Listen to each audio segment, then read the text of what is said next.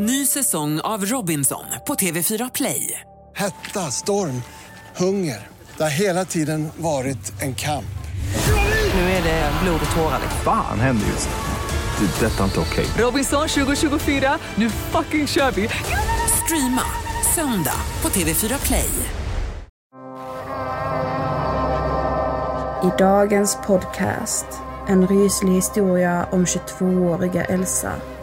Vi körde upp på uppfarten och när vi gick runt hörnet för att gå in genom dörren såg vi som en hjärtformad bukett med hundra röda rosor. Och då visste jag att han hade hittat mig. Och en minst lika ryslig historia om det sjuka förhållandet mellan kärleksparet Lily och Ben som ledde till hemska händelser. Jag skrek bara rakt ut. Det är allt jag minns. Jag skrek så jävla högt. Detta är podcasten Do You Wanna Play A Game med mig, Joy, där en berättelse är sann och en är falsk. Lyckas jag lura dig eller överlistar du mig och gissar rätt på vilken berättelse som är äkta? Svaret får du i slutet av denna podcasten då jag avslöjar sanningen.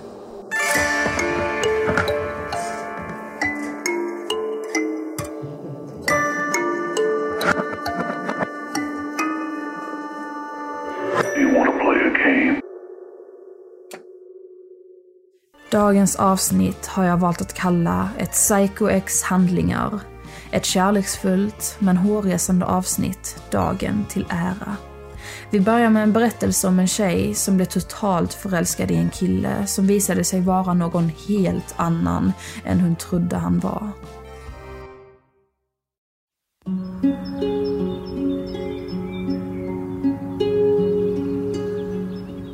Livet var en fröjd för 22-åriga Elsa. Hon hade precis tagit sin examen och var nu utbildad designer. Allt i livet som saknades var kärleken. Hon hade sin familj, men längtade efter en partner att bilda en egen familj med. Så en dag träffade hon Johannes. Johannes var blond, han var lång och väldigt generös och intelligent. Han eh, fick mig att känna mig speciell. Han var allt jag önskade mig just då. För jag visste ju inte vad han var kapabel till att göra. Så jag var ju glad, det var jag. Elsas och Johannes förhållande verkade bra till en början. Nästintill perfekt.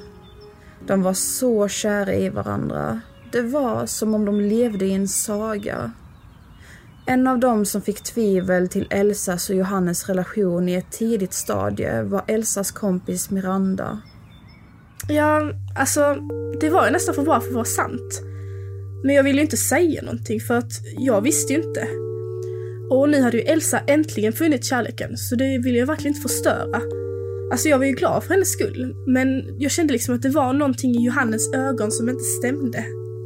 Och Elsa hon var ju helt överkär, men Johannes... Jag vet inte. Det visade sig snart att Johannes var minst lika kär i Elsa som hon var i honom. Men det fanns ett problem. Johannes relation till kärlek var inte sund. Han kunde inte hantera kärleken. Den gjorde honom totalt galen.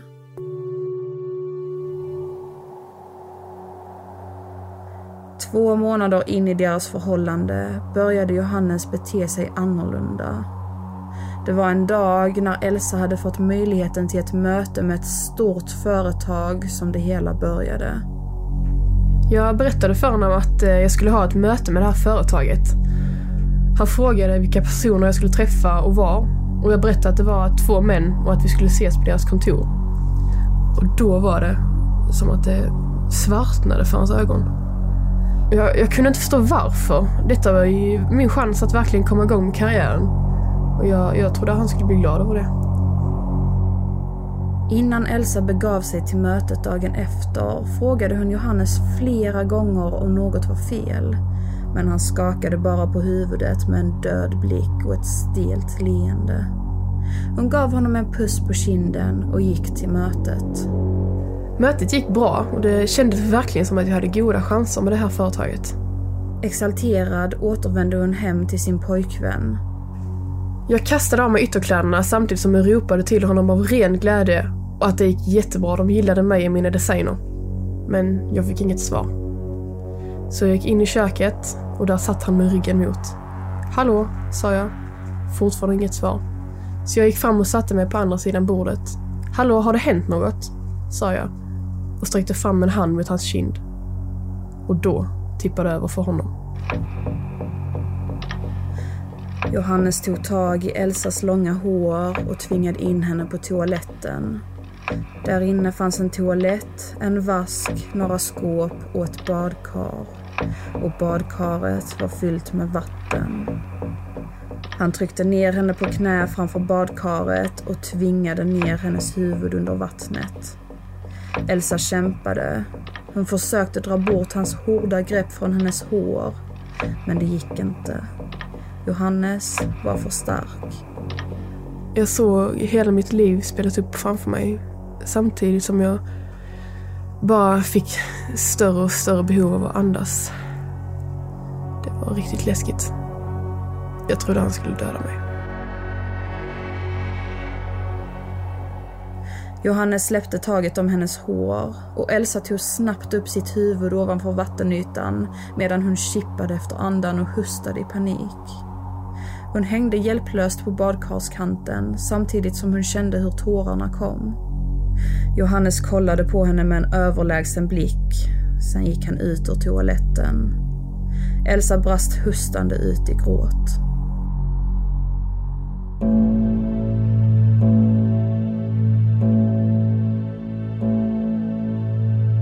Ja, alltså jag var ju den första som fick höra det här från Elsa. Och det var ju dagen efter händelsen. Miranda, Elsas kompis. Och hon ringde mig när Johannes var på jobbet och jag fick så himla mycket adrenalin för jag blev så jävla arg, men samtidigt rädd. Nu packar du dina saker och sen kommer jag och hämtar dig, sa jag. En timme senare satt Elsa i Mirandas bil fullproppad med kläder och andra saker som Elsa ansåg vara viktiga. De körde hem till Miranda och lastade in allt i hennes hus. Sen diskuterade de vilka alternativ de hade. Miranda ville ju såklart att jag skulle ringa polisen, men jag ville inte det.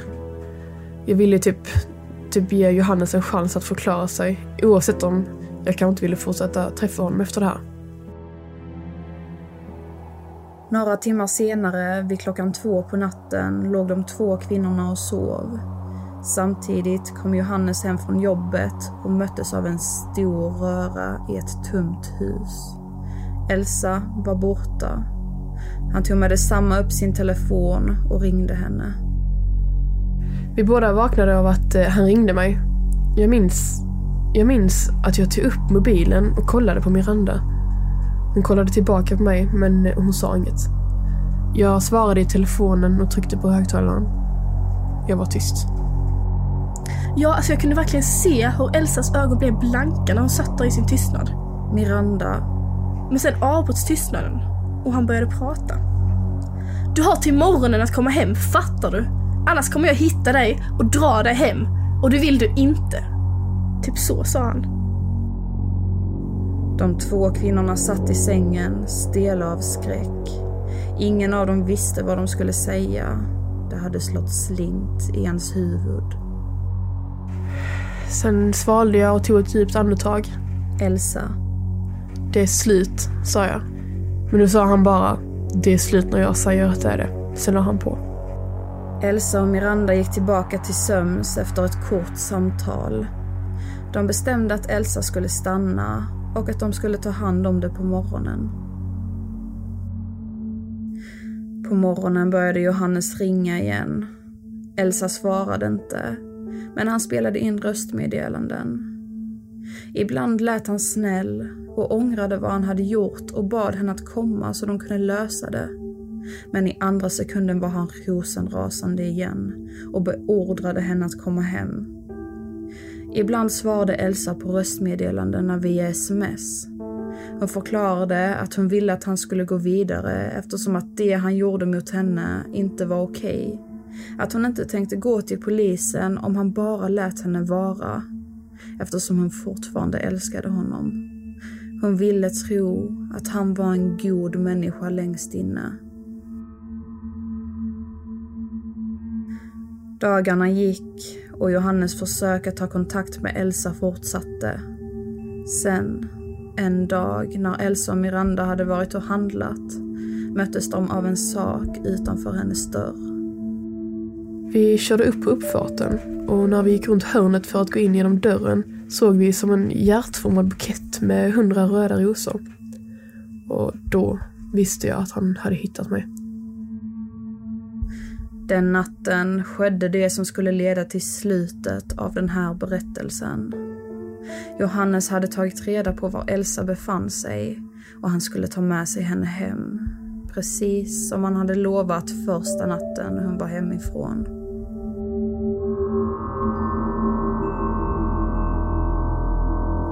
Det var sent på natten, över tolvslaget, när Johannes begav sig mot Mirandas hus klädd i svart.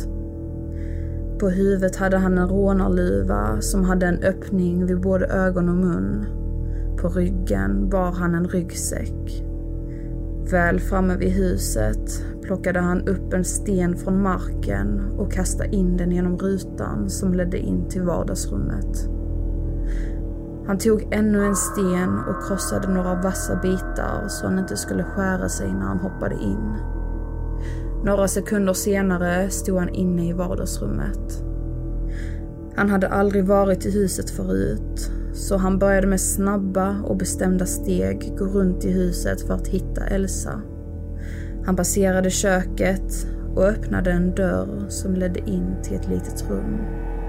Men innan han hann stiga in kände han en stor stark arm runt hans hals som började dra honom bakåt.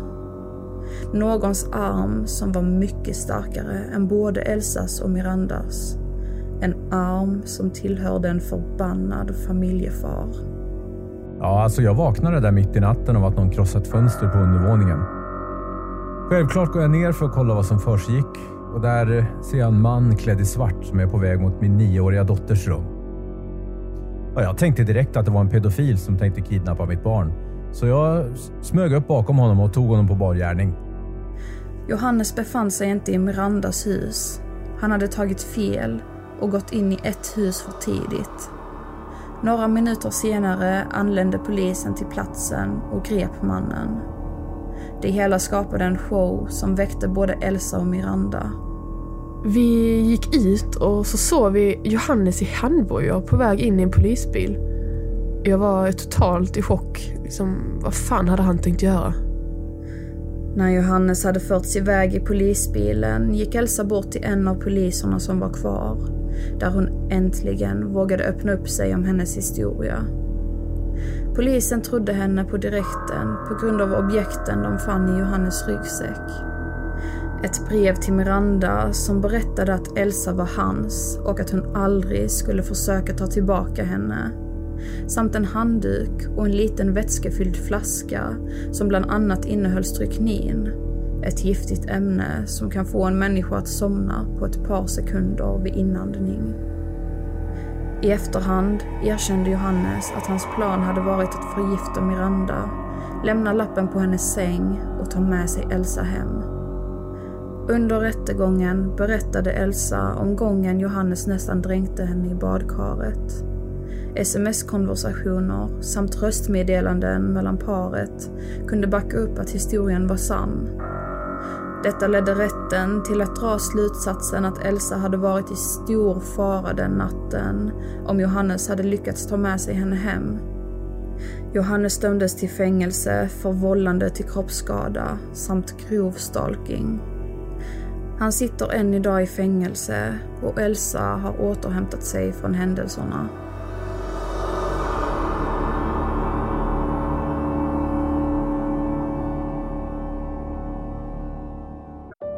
Säsong av Robinson på TV4 Play. Hetta, storm, hunger. Det har hela tiden varit en kamp. Nu är det blod och tårar. Fan händer just nu. Det. är Detta är inte okej. Robinson 2024, nu fucking kör vi! Streama söndag på TV4 Play. Ett poddtips från Podplay.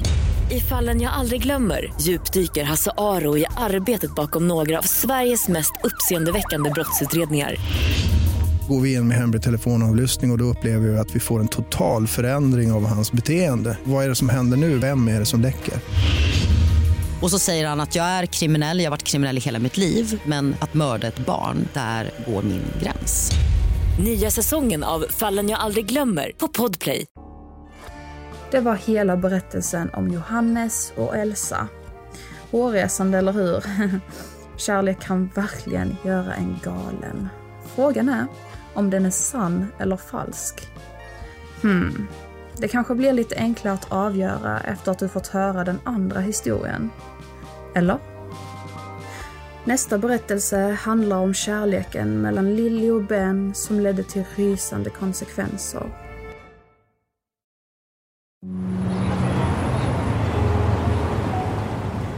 –21-åriga Lilly satt på en bänk vid vägen. Det var en solig dag och hon njöt av värmen mot hennes felfria hy. Hon hade inte mycket i livet, men detta, det älskade hon. Jag var en fattig tjej från en fattig familj. Inte så att jag bodde på gatan direkt, men eh, vi hade ju inte så mycket pengar liksom. Helt plötsligt bromsade en fin bil ner farten precis bredvid henne. Och innan bilen ens hunnit stanna hoppade en man ut och gick fram till henne. Han hade mörkt hår, glasögon och en lyxig kostym på sig. Hans ansiktsuttryck förmedlade nervositet men ändå en slags lättnad. Hastigt men självsäkert introducerade han sig själv för Lilly och förklarade att han tyckte att hon var mycket vacker. Han ville ta ut henne på en dejt. Mannen var den 31-åriga Ben Packwood, en framgångsrik advokat från New York. Jag kommer ihåg den dagen som igår. Hon var så vacker och i samma sekund som jag såg henne blev jag förälskad.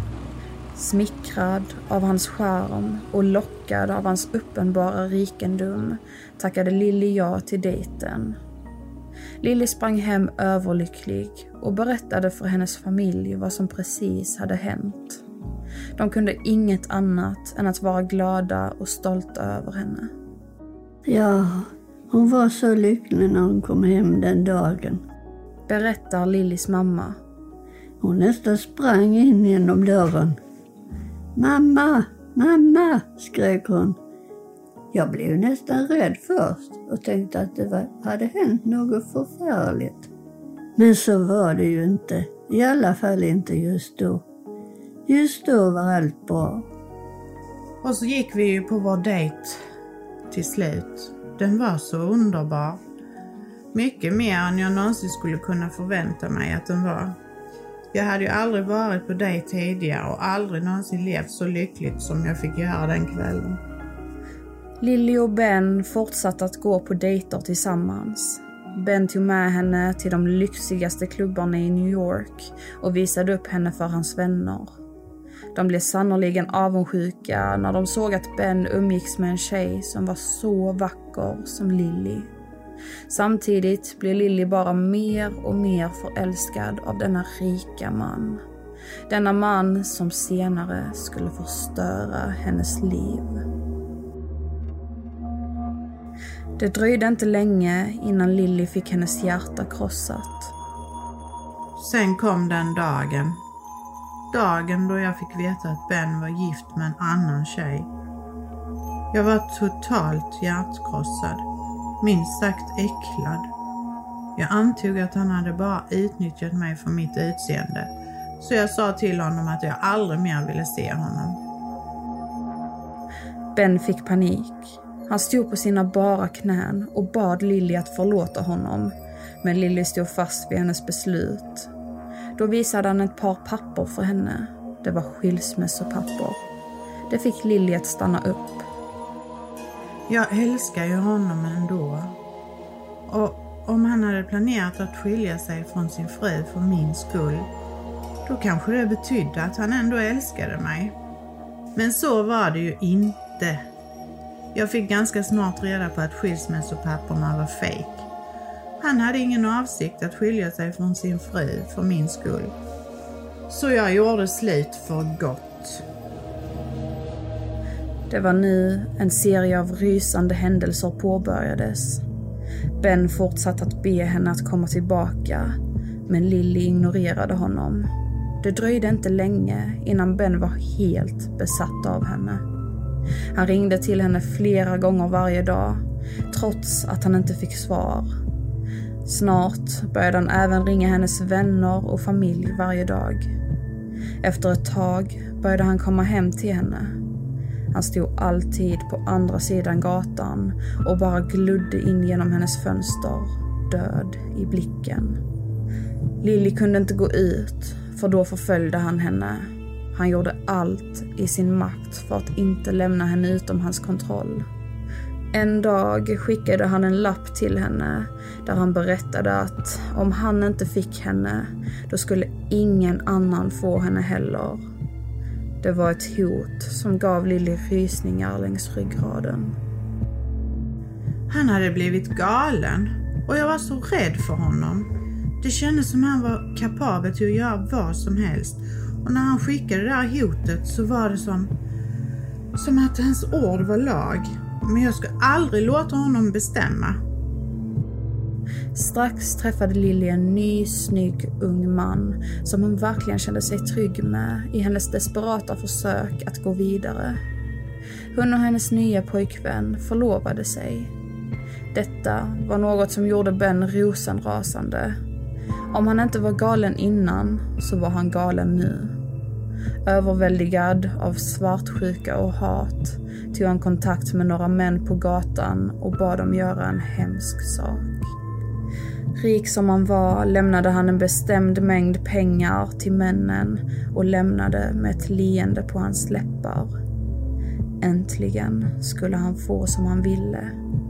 Ingen annan skulle få Lilly, precis som han förvarnat henne. En eftermiddag så ringde det på ringklockan och min mamma var där då, så hon gick för att öppna dörren. Nu när jag hade en ny man så var jag undermedvetet rädd att Ben skulle komma tillbaka och skada mig. Jag hade liksom den känslan. Men det var inte Ben som stod i dörröppningen. Lillys mamma ropade på henne att komma dit. Du har fått paket, sa hon när hon mötte mig i hallen och fortsatte in i vardagsrummet. Jag gick sakta framåt dörren. Där stod en man. Jag tog bort spärren och öppnade dörren för att ta emot paketet. Det var då jag kände den mest läskiga och svidande smärtan jag någonsin känt. Mannen hade kastat syra i hennes ansikte. Syra som direkt började fräta i hennes ansikte och ögon. Hon kunde inte se och hon var panikslagen. Jag skrek bara rakt ut.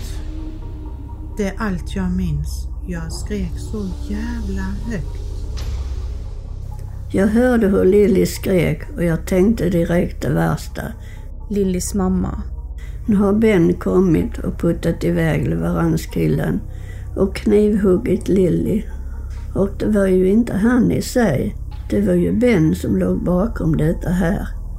Jag tänkte bara inte lika långt som han hade gjort. Jag trodde aldrig att någon annan än Ben skulle göra något mot min kära Lilly.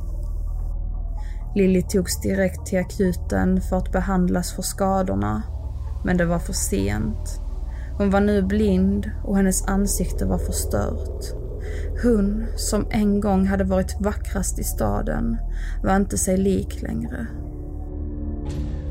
Alla förstod att det var Ben som låg bakom detta och det var inte svårt att bevisa heller för den delen. Han fick 14 år i fängelse. Trots det så var Lillys liv förstört. Hennes man ville inte ha henne längre och ställde in bröllopet de planerade, vilket gjorde henne helt förkrossad. Han berättade att han inte längre fann henne attraktiv och att han aldrig skulle ha råd med att betala för en visuellt handikappad fru. Jag förstod då att jag inte ansågs vara lika fin längre. Jag kan än idag inte se hur jag ser ut, såklart. Men jag kan känna så jag vet. Lilly började använda stora solglasögon som täckte de värsta skadorna. Hon började dejta andra män, men så fort hon avslöjade vad som fanns under solglasögonen så flydde de av rädsla. Jag hatar mitt liv. Jag blev enormt deprimerad. Jag kände mig oerhört ensam. Inget var detsamma längre. Och då tänkte jag så här kommer det vara för alltid. Men hon var inte helt ensam. Det var fortfarande en person som var villig att göra allt för henne oavsett hur hon såg ut. Ben. Varje vecka ringde han från fängelset och varje dag skrev han ett brev till henne. Han var fortfarande helt besatt av henne. Hon kunde inte bli av med honom. Till slut, när Ben blev utsläppt ur fängelset, kontaktade han Lilly det första han gjorde. Han ville träffa henne. Jag hade ju inte fått kärlek av någon man på länge. Och då, när jag insåg att ingen någonsin skulle kunna älska mig som han gjorde, gick jag med på att träffa honom. Hon blev utbjuden på en lyxig måltid. Den sortens lyx som påminde henne om tiden innan hennes liv vändes upp och ner. När hon var nykär i Ben. Ben bad om ursäkt från botten av hans hjärta. Han sa att han visste att han hade förstört hennes liv och att han ångrade det grovt. Men att han inte ville något annat än att vara med henne för resten av hans liv. Så han gick ner på knä och friade till henne. Lilly tackade ja. Samma år gifte sig paret. Nära och kära var mycket chockerade att Lilly valde att gå tillbaka till honom efter allt han gjort mot henne. Men hon visste att ingen någonsin skulle älska henne mer än han gjorde.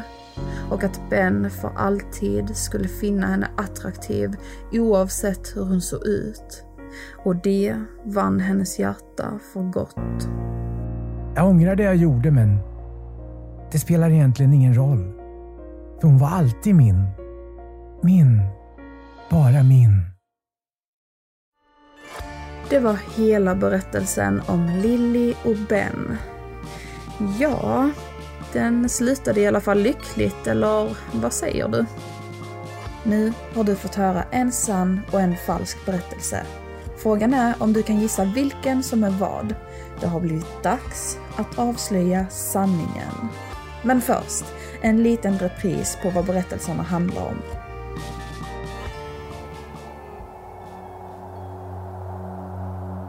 I första berättelsen fick du träffa 22-åriga Elsa som verkade leva i ett perfekt förhållande med sin pojkvän Johannes. En dag sprack bubblan då han nästan dränkte henne i badkaret då han hade blivit alldeles för svartsjuk. Detta resulterade i att Elsa sökte skydd hemma hos hennes kompis Miranda. Elsa fick samtal och röstmeddelanden varje dag, både snälla och kärleksfulla, men även läskiga och hotfulla. Det hela eskalerade och en natt bestämde sig Johannes för att ta med sig Elsa hem. Han gjorde inbrott i ett hus som han trodde tillhörde Miranda, men det visade sig tillhöra hennes granne. Polisen hämtade Johannes och han fick fängelse.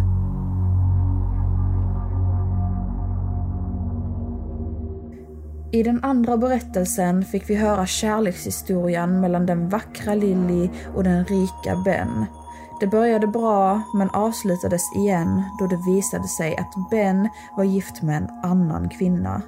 Lilly lämnade honom och Ben blev galen. Han kontaktade henne varje dag och gjorde det klart för henne att hon var hans. När Lilly skaffade en ny pojkvän blev Ben rosenrasande och anlitade några män på gatan som kom att förstöra Lillys liv genom att kasta frätande syra i hennes ansikte och ögon, vilket gjorde att hon blev blind och mindre vacker än förut. Ben åkte in i fängelse medan Lilly försökte gå vidare i livet utan framgång. Ingen man ville ha henne på grund av hennes utseende och visuella handikapp. När Ben kom ut ur fängelset ville han fortfarande ha Lilly och eftersom ingen annan ville ha henne gick hon med på att gifta sig med honom trots det han hade gjort mot henne. Så, vilken berättelse av dessa är den sanna?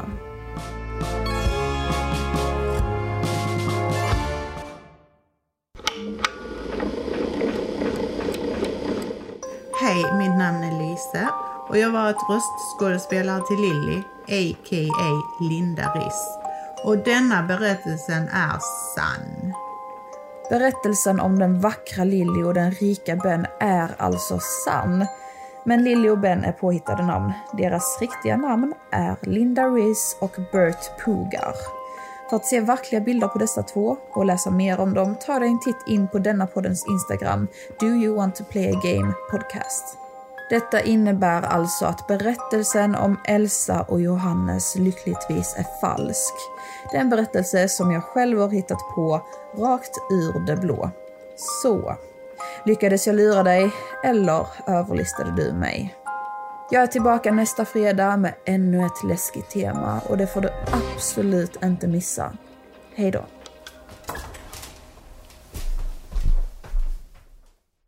Ny säsong av Robinson på TV4 Play. Hetta, storm, hunger. Det har hela tiden varit en kamp. Nu är det blod och tårar. Fan händer just nu. Det. är Detta är inte okej. Robinson 2024, nu fucking kör vi! Streama söndag på TV4 Play.